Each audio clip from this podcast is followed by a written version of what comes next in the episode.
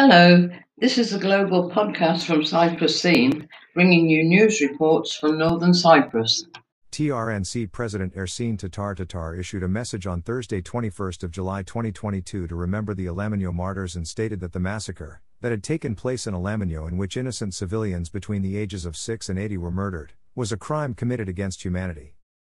According to the statement issued by the TRNC presidency, Tatar said that the Greek junta and its Greek Cypriot collaborators had set out to wipe out all Turkish Cypriot existence on the island following the coup carried out on July 15, 1974.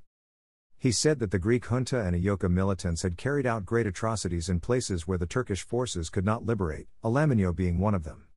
Innocent civilians between the ages of 6 and 80 were massacred in cold blood.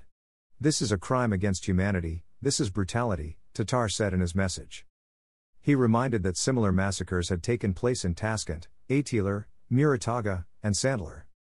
The president said that the effective and de facto guarantorship of the Republic of Turkey and the presence of Turkish army in Cyprus are the red lines because of this atrocity that has been inflicted on the Turkish Cypriots for years and added that it is impossible for Turkish Cypriots to accept the withdrawal of Turkish troops from the island.